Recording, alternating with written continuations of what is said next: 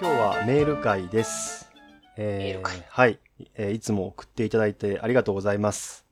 ありがとうございます。とですね、1通目は、えー、アシモさんからいただきました。えーありがとうございます。こんばんは。その昔第40回でアウトリーチのお便り読んでいただいたあアシモです。うんね、この大学院生でね、博士課程の、えー102回わからないの解像度拝聴しました。えーお二人の相づちのわかるがちょっと座り悪そうに感じられて可愛らしかったです。萌えですね。うん、まあそういうことなんだよね。うんえー学会でもディスカッションでもいい質疑をしたいなと思っていますがなかなか難しく、えー決定疑問文には一言目を「はい」「いいえ」で返すを最低限の担保として、えー心がけていますこれ結構簡単そうに見えて難しいんだよねえっと、今のはうん簡単に聞くと、これは何々ですか？って聞かれたら、まずははいかいいえを言えってことですか？そうだと思う。えっ、とこれは A ですか？って聞かれたらまずは「はい」か「いいえ」で答える。でそこから、はいまあ理由理由なりうん、経緯なりを話すと。結論から言えってことだね。まあね。えー結構それ失敗するな。はい、どうぞ。はい。半年ほど前に、えー D 論審査会があったのですが、まあ、D 論っていうのは博士論文のことですね。ドクター論文のことです、えー分野のちょっと違う先生から本質をついた質問が来た時にえー戦略ストーリーを把握する能力に敬服するとともにえー自分の中のしゃべり担当が待ってましたと興奮したのを思い出しました、ね、こういうあの自分がずっと考えてることをねズバリ聞いてくれるとあの自分が認めなんか自分を分かってもらえたっていうね喜びみたいのがああ、わかるな。なるほどな。これもある意味 BL 的なんだと思うよ。何？あの仲がいい悪いじゃなくて理解してくれてることに喜びを見出すっていう関係性。何でもそうなんだけどなんかねちょっとあのね、うん、よくないなこれねあんまり言うの。そのあんまりさちゃんとそういう文化を分かってないのにさあの 上辺だけで言うのはよくないんだけど、まあ、そうかなと個人的には思ってますっていう話ね。なぜ撤回をするのか。い、や、まあいいでしょう。えーはい最近は学会もゼミもオンラインになってしまいましたが、えーニュアンスのレイヤーが、えー塞がれるとこんなにも喋りにくいのかと実感しています。ニュアンスのレイヤーね。あうんえーと書いたところで、えー引用の先生方はリモート収録のハイアマチュアであることに気づきます気づきました、えーうんこれからも楽しみにしていますということでいただきました。ハイアマチュアっていう言い方あるね。はい、アマチュア。うんあいいのーね。ねあの前回のあの中でもさ、まあ、その収録というかオンラインとかね、そういうところで喋る。ことについてちょっと喋ったけどまああの俺ら俺らなりに改善はしてるよねっていう話だったけどねそうですね。うんそして僕はこれが実生活にも漏れ出してます。あそうなんだ。実生活というと？えっ、と、例えば自分より経験が少しだけ浅い病理と喋ってるとき、前もっと遮ってた気がするんですよ。ああああ、それってそういうことでしょ？って言ってたと思うんですけど、うん。とりあえず話し終わるまで待つようになってることに気づきます、最近は。いや俺ねそれね本当にこう最近引用の収録で考えてるそのねどうしてもまあなんかうーんとこの引用の中で喋ってる限りにおいてはイッチーが譲ってくれてるっていうのは分かってるんだよね。うん、なるほど。うん、それはまあ先輩だっていうのは2割ぐらいであの8割は、まあ、この番組は俺が喋りたいこと喋ればいいじゃんってイッチーが多分思ってるからだと思うんだけどうんうん。だ逆にえーっとイッチーが喋ってる時は遮らないようにしようと思ってるけど瞬間的にやってしまってる時はあってやっぱそれも結構意識してずっとやっていかないとこう改善しないポイントだなとは思うけどね。えーとですね、それはそれで本当にあのそういうふうに思っていただいてありがとうございます。あるんですけど、実はですね自分で喋ってるのを聞き直した時に、うん。あの番組をですよ。うん。後で聞いた時にもうワンフレーズツーフレーズ聞いてって自分に思うんですよ。じ自分ねまあまあまあ自分の欠点はね俺らの性格上さやっぱ自分の欠点がまず最初に見えるっていうやなんか厄介な性格してるじゃんそう。めんどくさい性格してるからさ。それは本当そう。でもね、もう、もうワンクッション、ツークッション、うん。あの、なるほど、なるほどでいいから、その、ああんまり頭の良くない相づちだけど、なるほど、なるほどって、もう少し聞いたら、もっと解像度が上がったのに、この会話ってやっぱり思うことが結構あって。まあじゃあそういう、まあ、経験というかがその、えー、と自分よりもキャリアの短い病理と話すときに生きてきてるんじゃないかっていう話ね。そうなんです。うん生きてきてます。だから、先輩相手だからとか、その、先輩の話がとか、そこが、例えばこの番組がやっぱどっちかというと先輩が喋るからだけじゃなくて、うん俺そもそも食うなと思って、食い気味だなって思ったんですよ。だから、ま気づいたの、それなんか自分がしてる会話を客観的に聞くっていう機会って実はあんまりないもんね素人だとね。なんか学会とか質疑を、まあ、研究会とかミーティングとかので後でさ録画たとえされてたとしても聞き返したりしないしそもそもそういう映像とか音声が残ってること自体少ないもんね。こういうとこをハイアマチュアと呼ばれてるんでしたら、全くその通りですと思う。も う本当にそうっていう感じ。そう恥ずかしいね。成長してますから。ねなんかえ橋本さんは前その大大学院生がその一般の人向けに喋る機会でなんかいろいろ頑張ってますみたいなえ覚えてます、覚えてます。うんメールを送ってくれて確かなんかツイートしてたのはその審査会があってちょっと最近番組は聞けてなかったけどまた再開しましたみたいなツイートしてくれてた気がして、うんありがたいと思って聞いてたけど。ありがたいですね。はい。えー、っとですね。これは、うん、誰なんだろう。えー、楊先生、ヤンデル先生、平素より大変大変お世話になっております。えー第第103回、えー色相関の話題に関しまして、え人の追体細胞で受診できるのは3色と聞き、えー3点あれば円、えー、かっこ、まあ、間は、和だね、和、えーひいては面が1つ決まるなと思うなどしました。えーここに、えー白から黒までの軸を加えましたならば、まあ、これはそのあ、うーんと強さってことかな？光の強さみたいなことかな、人が太陽光で受信できるすべての色は球体で表せたりするんでしょうか、まあ、3次元化できると。軸が1本増えてえなるほどとここまで考えてググりましたところ、えー色色立体というものがあるそうです。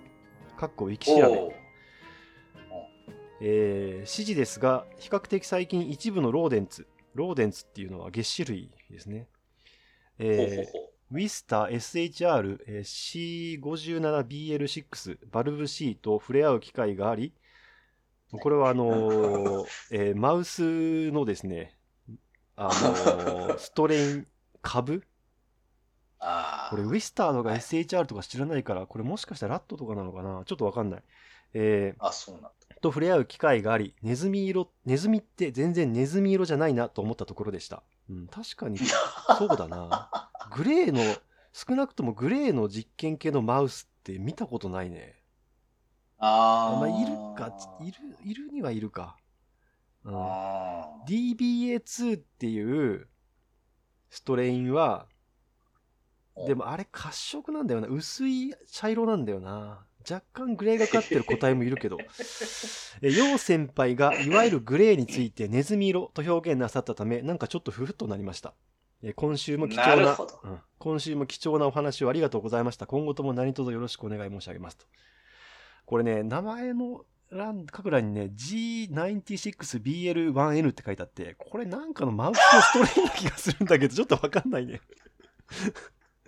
あの、えっ、とですね、BL なんとかっていうのは BL ってのはブラックの略で要はね黒いはいはいはい。あの体毛のマウスのラインのことだと思うんだけど俺 BL6 以外知らないな。あんまり詳しくないんだよね。いやーける。あの、なんだ、熱量と文字数の人たちが一人称が、あの、小生。小生だうん。みたいな話、この間聞いてもう爆笑してたんですけど、あの僕らのこうなんか番組に対しては名前のところにマウスの名前を入れてくる。これはこれですごい味わいがあって味わいがある。いいですね。うん、そしてあのあんまり受け止められ受け止めきれてないっていうね。そうきょとんとしてるっていう。本当は例えばこれが本当にマウスのストレインのことを書いてるんだったらこのストレインはこういう時に使われますみたいな解説をするとこの人の思いが報われるんだけど。できねえよ。ごめんなさいねっていう。ウケるな、もう最高ですね。うん。いやところで、その、なんだ、えっ、と、色3つを決めた RGB でも何でもいいんですけど、その色が色相関で円で決まる。まあ、円で決まるっていうか、だから、中にも色があるもので決まって、それの濃度を与えたら9になる ?9 っていうか円筒になるのでは？あそうだと思う。だから色立体ってそういうことなのかな。なんか色の強さっていうか、まあ、色の、うん、明るい暗いってことかな。えーっとサイ色味の他に彩度鮮やかさとあとはなんかもう一個あるんだよね色決めるのはね。明度。明度か。そうか明度だね。うん。明るい暗いとうん。鮮やかく澄んでるみたいなのがあそうりますよね、そうそうう。ん確か、うん。ああそうだそうえー。だ。でもなんかその色相関とかを立体にっていう感覚が面白くてなんかね、聞いてて面白いですね。ねあの料理の料理の四面体とかあったけどね。一致が一時期料理の、料理の四面体料料作りなので、うんうん。あれはね、うん、そうそう。あれ好きだから。えーっと、シンクロックさんからいただきました。この人はいつもね、はいはいはい。短い感想を送ってくださる方、あの、この番組では珍しい方なんですけど、え100 105回メール会にて、私が麻雀のルールを知ったのは、えー今年の5月に発売された、えー、任天堂スイッチのゲーム、世界の遊び大全にて、麻雀をプレイしてからです。うん。麻雀のね、せ説明をなぜかこの番組ちょっとしてたけど、えーその後、引用の過去回を聞き直すと、あ、これ麻雀用語だったのかと気づき、耳の聞こえが変わっていました。えーそれだけお伝えいたしますと。ちょっと2つ感想を僕に先にはいはい。言っていいです。うん一つ目は、僕がこの間、あの、実はまだ言わなくていいのかもしれないですけど、引用にメールを送りましたっていうのをツイートしたんですよ。うん。あの、シンクロックさん、うん。僕に反応しまして、うん。先輩面を吹かせてましたね。この番組にメール。メールを送っているのは俺のが先輩だっていうこと？そうそうそう、この野郎と思いました まあそれが一つと。はいはい。で、まあ、もう一つの小ネタなんですけど、あのこうたまたま自分より若い病理に、えーすごく優秀で僕よりも全然病理見れる人なんですけど、たまたま僕の専門としてる病理診断の話をしてた時に、うん。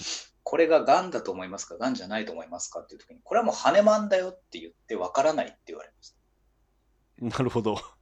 一応、マンガン超えたらがんだけど、これは羽マンだって言ったんですよ。うんうんうん。ここの、ほぼこの通りに言ったんですけど、うんすいません、私分かりませんって言われて、うん本当ごめんって思いました。以上です。なんだってね。あのー、マンガン以上が、まあ、診断としては決定的だっていうことはよくわかる。はいそのニュアンスはよくわかる。うん僕、その場でパッと、がんの根拠が6つ思い浮かんだんですよ。あ、その6班あるってことね。そうそれを言いたかったの。あなるほど、なるほど。伝わんなかった の。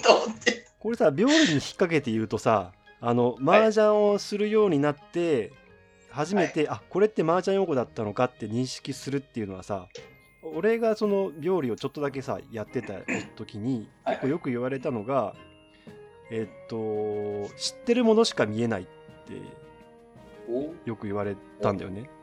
だから、おなんかその形態学だとさこういう形をしてるものは例えばこういう意味がありますとかっていうのを、まあ、覚えていくけど最初。あそれを覚えそう要は覚えてるものしか見えない。だから知らそそういうのを学んで学習してないものが例えば眼前にあったとしてもあそれをそうと認識はできないっていう。だから、えっと、光の情報としては入ってきてんだけど脳がそれを一つのパターンとして認識するためにはあらかじめ知ってる必要があるっていうああそのフラットに見るなんてことはないんだってことだと思うんだけどさめちゃくちゃ身につまされる。毎日それを思う。めやっぱ思うんだね、ちゃくちゃ。うん、反省の毎日ですよ。ああって思うことばかり。いやそのさ形態学のスペシャリストとかさそのなんてそういう俺ねうーんうちのボスも、まあ、形態学をちょっと、まあ、形態学というのは病理みたいにその組織組織の切片で形細胞の形とかを見る学問だけどはいはうちのボスもまあ組織学をちょっとやってた口だからで2人で時々話すのはうーん携帯の学のスペシャリストはしんどい、はい。えーつまり 研究やっていく上で携帯で何かを証明するってことはもうぜもう鼻から2人とも諦めてる、ああ、わかる。うん、それはそこまで自分がその熟練するのも大変だしえーっとそれを理解してくれる人がほとんどいない携帯学の分野を離れちゃうと。でしょう。うん、だから例えば病理だったら論文で何か書くっていう時も HE だけでものを言うことが可能だよね。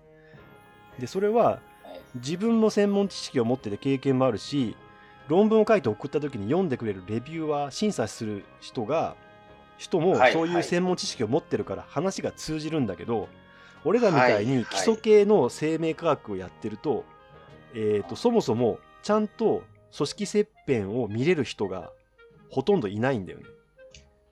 うん、で、あえっと、例えば肝臓の研究をしてる人は肝臓だけ見れたりする、まあ、内科医とかでもいるけどさ。あー、ははははは。で俺なんか俺俺とそのうちのボスがなんかそのある臓器の研究をしてる人の説明を聞いてその人はなんかすごく自慢なんつうかニュアンス的にちょっとなんか俺は分かってる的な感じでその肝臓のさあの組織のいろ肝臓だ肝臓じゃないんだけど肝例えば肝臓だったら肝臓のしょその組織像について説明をしてくれるんだけど確かに俺らよりはちょっと詳しいのは分かるんだよ。でもでもお前肝臓しか知らねえだろっていうのが俺とボスの感想だったんだよね。それは俺らが上だってことじゃなくて例えばイッチみたいな人を知ってるわけじゃん。全臓器見れますみたいなさ。で見れる中で見れる見れないがあるっていう人を知ってるからお前胃と胃とか腸とか見れねえだろっていうさ なんかそのななんかね面白かったその感覚が。でも分かるけど、うん。僕ですね、今聞きながら全臓器って言われたときに、うごめん、半分以上分かんないって、今一瞬思いましたけどね。まあまあその中でわ分かんないのレベルがプロとプロとして分かんないって言ってるわけだからいや、でもね、どんどん謙虚になりますね。いやそうだねこの2週間でもうなんかね、レベルがマイナス50ぐらいになった。そのすごい直近の話だねあのそう。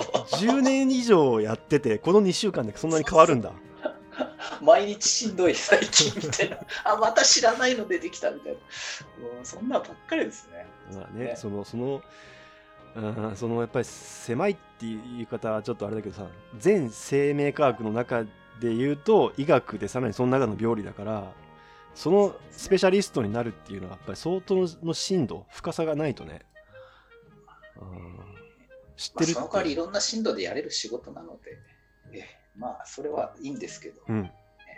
浅くても仕事にはなるんですけどね。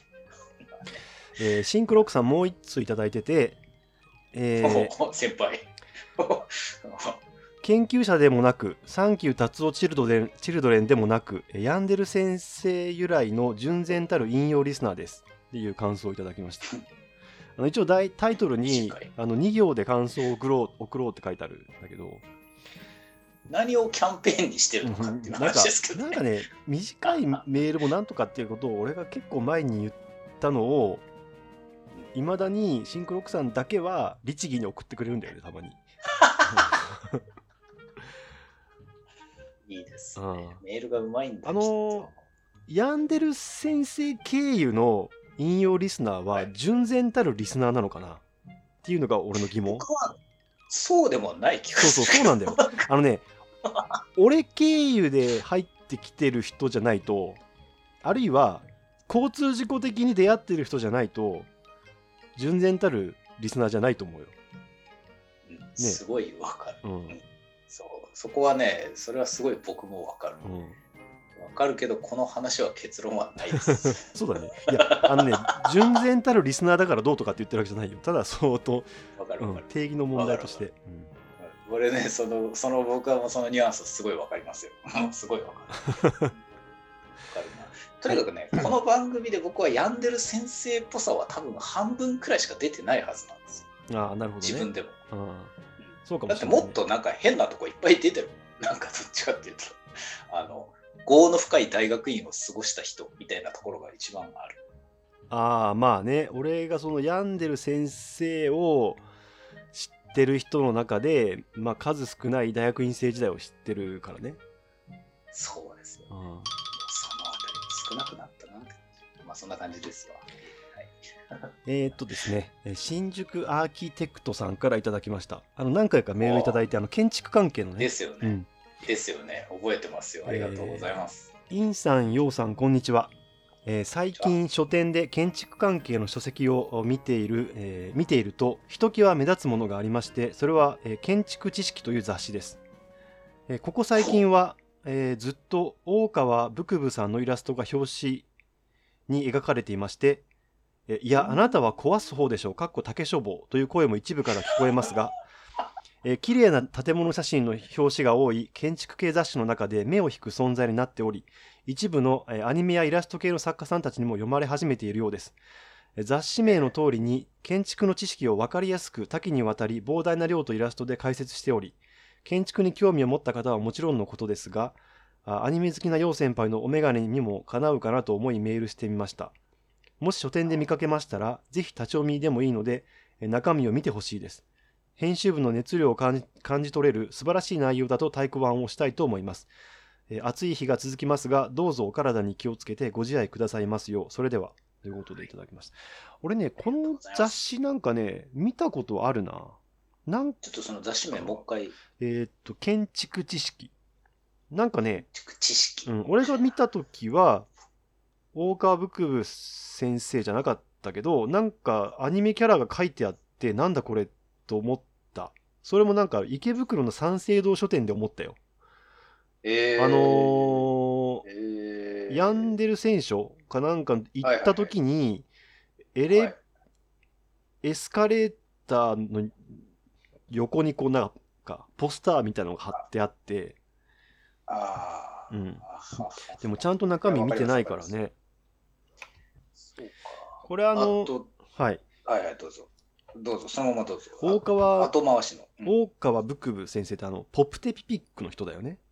ポフテピピックうん、でポポプテピピックの中であのーまあポポプテピピックを連載ししてるっていうかそのまあ竹書房のえー本社ビルを壊すっていう描写が出てくるっていう話だよねこれね。そうですね。うんそうですね。壊す方だべやっていうのがうんわかります、わかります。あの、け建築についてと先輩がこう興味があればって言われた話等でちょっと思ったことがあったんですけど、うん。あのアニメとかで漫画とかで建築っていうとそのパースをどうとかっていうそのパース萌えみたいなのあるんですか？いやあのね俺は本当に絵が描けないから分かんないけどまあそのいわゆる作画オタクって言われてるような人たちの中にはやっぱりパースがどうのとかって言ってる人はいるよ。なんかパースという概念を僕を超えたところで楽しんでる人たちが妙に世の中にいるなって思ってたんですけど、うんなんかその建築物の中に入ってる柱とか梁とかそういうものを想像しながらそれがうまく描けてると感動するみたいな世界があったりしてよ要はその建物を外から見るとか中に住むんじゃなくてその実際にその設計図的なその透明化してここにこういう風のが走ってますよねとかっていうのを精密に描いた絵自体になんか需要があるのかなっていうのは今ふわっと思ってたんですよね。あなんかそのそれはパースかどうか分かんないけどその熱森の中でさなんか美術館があってそれを美術建築関係者が見たらめっちゃリアルに再現してある。なんかその建築としてね。そうなんだ。なんかそういうのを解説してる YouTube の動画があったりしてなんか YouTube の動画。そうそうそう。その知ってる集まりって集まれ動物の森。そうそう。知ってる人が見るとその見えてる情報量とか景色が全然違うっていうさ、まあ、俺らの中にもそのある、まあ、基準というかさあのそういうのって面白いよねっていう、まあ、ブラタモリとかもそうねだよねって話をしたことがあると思うけどそういうなんか本当にリアルに再現してあるっていう喜びみたいなのもあるしパースに関してはやっぱり演出上の意図みたいなただ魚眼レンズみたいな歪んだパースで描いてるとやっぱニュアンスがかなり出るしはいはいはい。なんかその普通のいわゆる一般的なパースでもなんだっけ一点消失法とか二点消失法とかさいくつかあるんでしょ？あるある。でそういうのの使い分けとかさ例えば漫画でもさあのゆるキャンの時に一致言ってた気がするんだけどさそうそう。うんうん、なんかいろんなパースを使って書くからそれが面白いみたいなそういう視点もあるわけだよね。ありますね。なんか今うん聞いてて思ったのは、うんあの何でもかんでも建物だけじゃなくて、うん例えば人とかもそうなんですけど、うんスケルトンみたいにそのこことここがつながってるからこういうふう形になるはずだよねみたいな解説を見ると僕なぜか妙にテンションが上がるんですよ。ああ見えてないはずのものが見えてるってこと？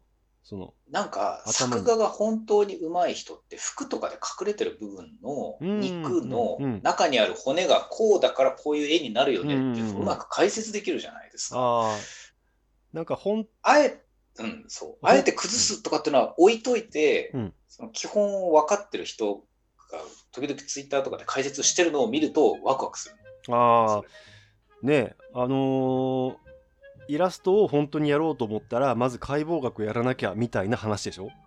そういう話です。であのバカボンド。ド書いてる井上武はい。武彦先生でいいんだっけ？はい。はい。はその解剖学的な知識がすごいちゃんとしてるみたいななんかそういうああ、いや、そうそうそう。うんまあーよろ絵の良さとしてはさそのさっきの建築の話もそうだけど、まあ、リアリティの担保っていうさ本当にそうみたいな話だよね。そうですね。うん、でもそれとは別になとポイントでもイッチはなんかそういうものに対して燃えてるっていう話？なんかね、もしかしたら僕、全く同じ脳でもう一回生まれ直したら、うん環境因子によってはそっち萌えに育ってるかもしれないって自分のことを思うんですよ。ああなるほどね今はなんか育ちきってないだけで素質はあったかもしれないけど育たなかったなと思ってるんですけどなんかこれまでの何かのきっかけでそっちがすごい好きになってめちゃくちゃ語っててもおかしくねえなっていう気がするジャンル。作がねまあ、イラストとかも含めてね。そうそう。しかもなんかそのスケルトンにしたいみたいな、あそういう意味では建築知識はちょっと興味あるなえー、っともうちょっといけますかねありがてえな。こうやってお便りがいっぱい届くっていうのはいいですね。えー、っとですね、匿名希望の方です。よう先生、ヤンデル先生、こんばんはいつも楽しく拝聴しております。古い話で恐縮ですが、第44回雑談7が面白かったです。えーその回でお二人が話されていたのは以下のような内容でした。最初からその分野にフィットしている人がいる。例えばアニメをずっと好きで見ている人たちは、自分にはネイティブの人のように見える。後からその分野にたどり着いた自分は、えー母語以外の言語を学ぶ時のように一つ一つ理屈理屈付けすることでようやく好きになれた。何人わかる。うん わかるって言ってる確かに、まあ、今後喋った気もするけどえ何に何何に対しても対象の全体像を捉えてからでないとそれを楽しめないのはなぜなのかそれは自分たちの業のように思える。最初から好きなものだって、えーある過去あったはずなのに、うん、ということをまあ喋ったらしいと。私も、えー自分は他人よりも何かを好きになるエネルギーが少ないのではないかと感じることが多々あり身につまされる思いがしました。この回から1年以上が経ちましたがお二人の中で答えは出たでしょうか？私自身の中では結局問題は相対化なんだろうと思っています、えー私は自分自身を客観的に見ることができるんです。あなたあなたとは違うんですと言ってやめた主張がいたようにえ物事を相対的かっこえニアリーイコール客観的に捉えることは好ましいこと。もっと言えば賢いことだと考えられています。しかしながら本当に全てを相対化してしまったら何もできなくなってしまいます。自分よりそれをうまくできる人は常にいるしそれを自分がやる必要のない理由も常にあるのです。逆に言えば行動には少なからず絶対化が必要だと思うのです。楊先生がブッダのファンだというのはなんとなくわかる気がします。ブッダの言っていることは全てを相対化し尽くした先に出した結論に思えるので、えー相対化することなく対象に接するのは私にはとても難しいです。それは他人になるようなもので頭の配線をそう簡単には切り替えられない切り替えられないのです、えーこれからもポッドキャスト楽しみにしております。ということをいただきました。なんかもう告白のような独白のようなメールをいただきましたけどあの何かの蓋を開けてしまったんだろうね俺らがあーうんでもすごいわかります。あの、うんまず、このなんかグッときたのは、その時の答えは出たでしょうかっていうメールをいただいたうん今日まさに 僕は同じ脳で生まれ変わったらスケルトン萌えになってるかもしれないって思いっきり言ってるのがいいですよね。なるほどね。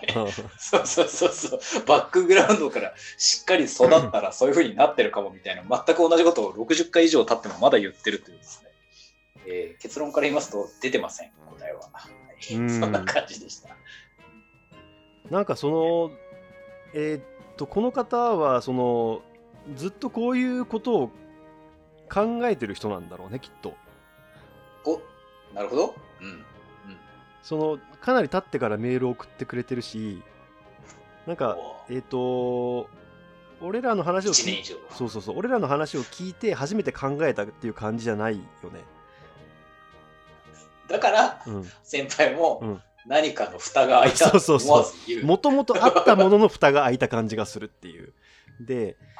あのーなんかね熱文字にも結構こういう類のメールが送られてくるのを聞くんだよね。でよくその書いてる人があの言ってるのはあのどこにも送る先がないとか誰も言う相手がいないので送りますがっていうメールが熱文字結構多いんだよ、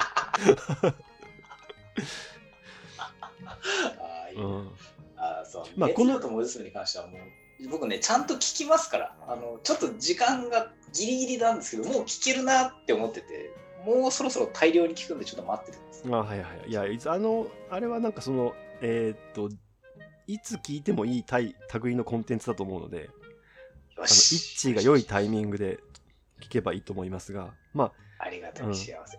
このメールに関しては、まあなんか、そこまで出し口がなくて困ってたみたいなことではないと思うんだけど、あのまあこういう話する場所って、まあ限られてはいるよね。うん。うん。か普段の雑談でここの話、やっぱしないもんな。うん。相対かね。うん、なんか、うんと、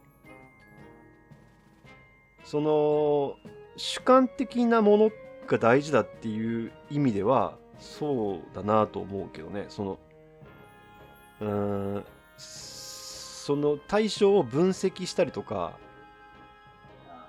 まあ、批評したりっていうような、まあ、いわゆる客観的なことじゃなく好きとか嫌いとかなんかやめられないとかうん。なんかそういう主観的なその衝動がないと、まあ、衝動はそもそも主観的か、うん、がないと何かにはまり込むっていうのは難しいなとは思うけどね。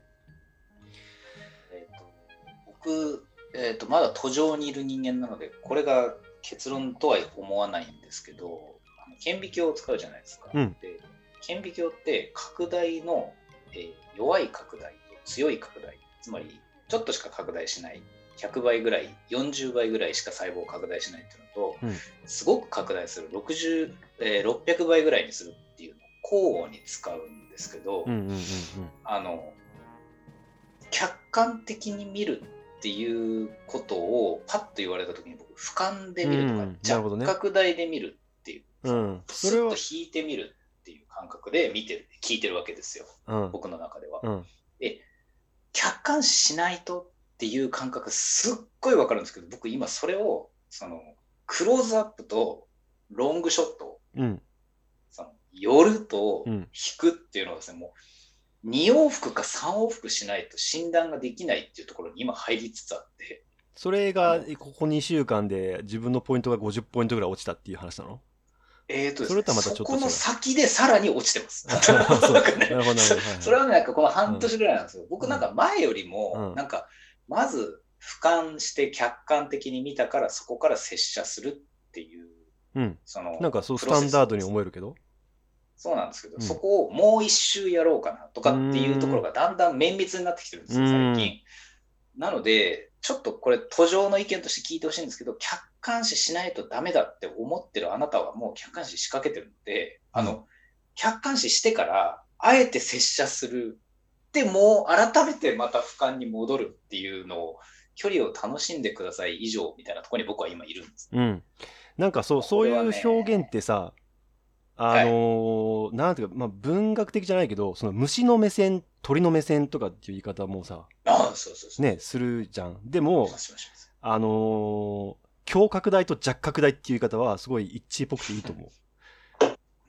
なんかね、これまだ奥深いと思うんだな、ちょっと教えてくださいって感じ。本当に。弱角大、まあ、ロングショット、あるいは引きの絵ってことだと思うんだけど、それはやっぱりはいその全体を比較できるっていう意味だよね。全体の、まあ、広い視野の中でどこがより強いか弱いかとか、例えば色が違うとか、そそうういう違いを見える。違いっていうのは相対化してるってことだからうん。で、拙者も結局、胸郭台にするのも、結局は何かと何かを比較してることには変わらないんだけど、すごいもっと狭い局地線の中で何かの特徴があるかないかっていうことに絞って見てるからうん。なんかまあうーんもうちょっとこう主観的というかそういう言い方もできるのかもしれないけどね。ぜ情報量を減らしていくってことだからねそう、情報量を減らしていく。うんで、なんか、その、一周くらい回ったところで、その、弱角台に戻ることがかっこいい時期が来るんですよ。うんなるほど強角台で細胞まで全部見たらわかるでしょっていうぐらいのところから、いやいや、そういう情報を全部内包した、引きの客観目線でそれが全部分かったらかっこいいじゃんってところで結構過ごしたんですよ、僕。うんうんうんで全体の情報を引いたままで丸ごと入れて言語化できない部分まで心に取り入れた状態を作れ、それ、形態診断の奥義になるぜと思ってたんですけど、うん。そこからさらにもう一回拡大するってところに今いるんですよ。あいいね。いいね。これをね、うん。なんか一生やってそうあーなんかすごい修行っぽいよ一致それ。で、もう今ね、ぐ 愚道無限って言葉があるんですよ。求める道は無限みたいな。本本当にね、今ね、愚道無限中なんですね。これがね、もうね、キリがねえな、本当に。あそう。大変。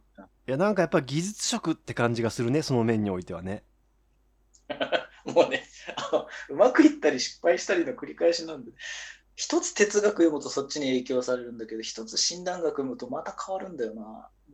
大変、毎日。なんだそれって。いやあのね実験してても上に行く人ほどなんかね保守的になってくる瞬間があって。おそれはね、まあ、お慎重っていうかうーんとお容易に何も信じないしうーんと 若い人よりより慎重に実験しようとするしうん。でも同時にいらない情報ものすごい勢いでバッサリ切り捨てたりするしだからその弱角台で引きで見て寄ってもう一回引きで見てまた寄るみたいなさそのそういう行為ってなんかやっぱり経験的な失敗から来てるような気もするんだよねその進歩というよそれはりも、本当そう。そうそう。失敗からは来ますね。うん、だやっぱそれはある。やればや実験やればやるほど失敗した経験が蓄積してってなんかえっとね割と慎重な大学院生であっても先に進もうとするところでボスが「ちょっと待て」って言ってる光景って結構容易に想像できるんだよね。いいですね。その、それいい。うん、もう一歩戻って別の方法で確かめろみたいな。そのまま先に進むとその先崖かもしれないからもう一回確かめろみたいな。それは自分も先輩も自分が教えた人も崖から落ちてる経験が結構何回もあるから。わかるうんこれはジャンルが違うのに言ってることをまんま当てはめれるから面白いですね。うん結構そのもう繰り返しなんかいろんなことをさすやんなきゃダメで先に進まない感じがするからやっぱ始めたばっかりの人にとっては結構うんざりすると思うんだけどなんかそれはこうなんか説得するしかないみたいなさ、うん。えっと、今42歳の僕はですね、65歳のビョーリーの言う一言一句が怖すぎて、うん、全く否定できなくなりました。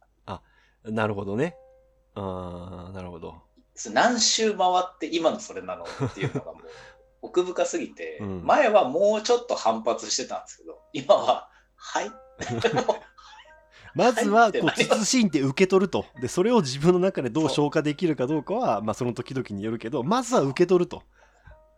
うんでそう南無阿弥陀仏って深いんだみたいなところになってるの。だからなんか深すぎるみたいな。そういうことをさ若い時からできてる人っているけどすごいよね。なんか俺らさ、まあやっぱりこいう頭でっかちじゃん基本的には。それは本当そう。ね。うん。そようやくね。あのーわかるよすごいわかる、うん、だんだん年を経るごとになんか素直になってる気がするもん俺我々成長したんですね。あのスタ 言っちゃわかんないけど俺はスタート地点が相当後ろだったからようやく人並みになってるような気がするよさここ12年でもうね、今1年生の気分ですよ。うんそうだね。いやほんだから、本当今からね、あの、ドクター1年目やり直したいもんね。わかる、うん今から修行したい。うん、ちゃんと、はいって言って聞くよ。上野先生のこと。いい、いい返事で。うんまずは。うんうん基本なんだけどね。本当そう。うんいいですかね。はい。あの、えメールを送ってくれた方え、ツイート、感想ツイートなどしてくれてる方、改めてありがとうございます。えーありがとうございます。はい。これからもよろしくお願いしますということで、え今日は以上です。ありがとうございます。ありがとうございました。